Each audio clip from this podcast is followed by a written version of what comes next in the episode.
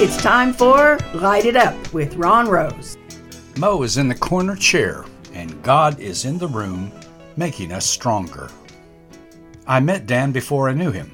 For a brief period of time, we were in the same church as toddlers.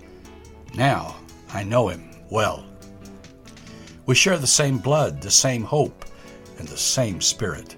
Both of us have experienced loss and grief, taken unexpected detours, worked through surprises and interruptions, heard the voice of God, and experienced the life changing power of the Holy Spirit. And we are convinced there's more, much more to come. For us, it's a living trust.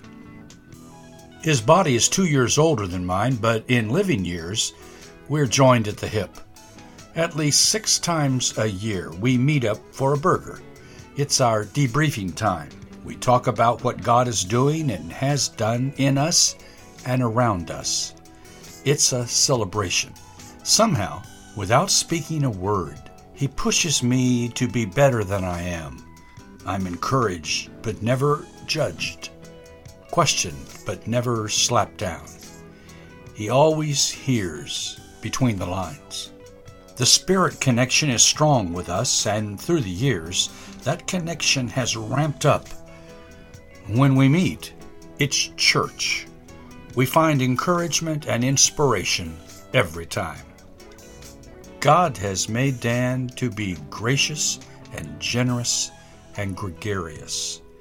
Who knows what he has planned for the next chapters?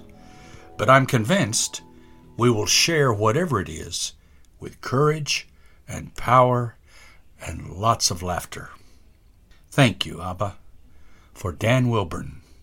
He makes me smile and more.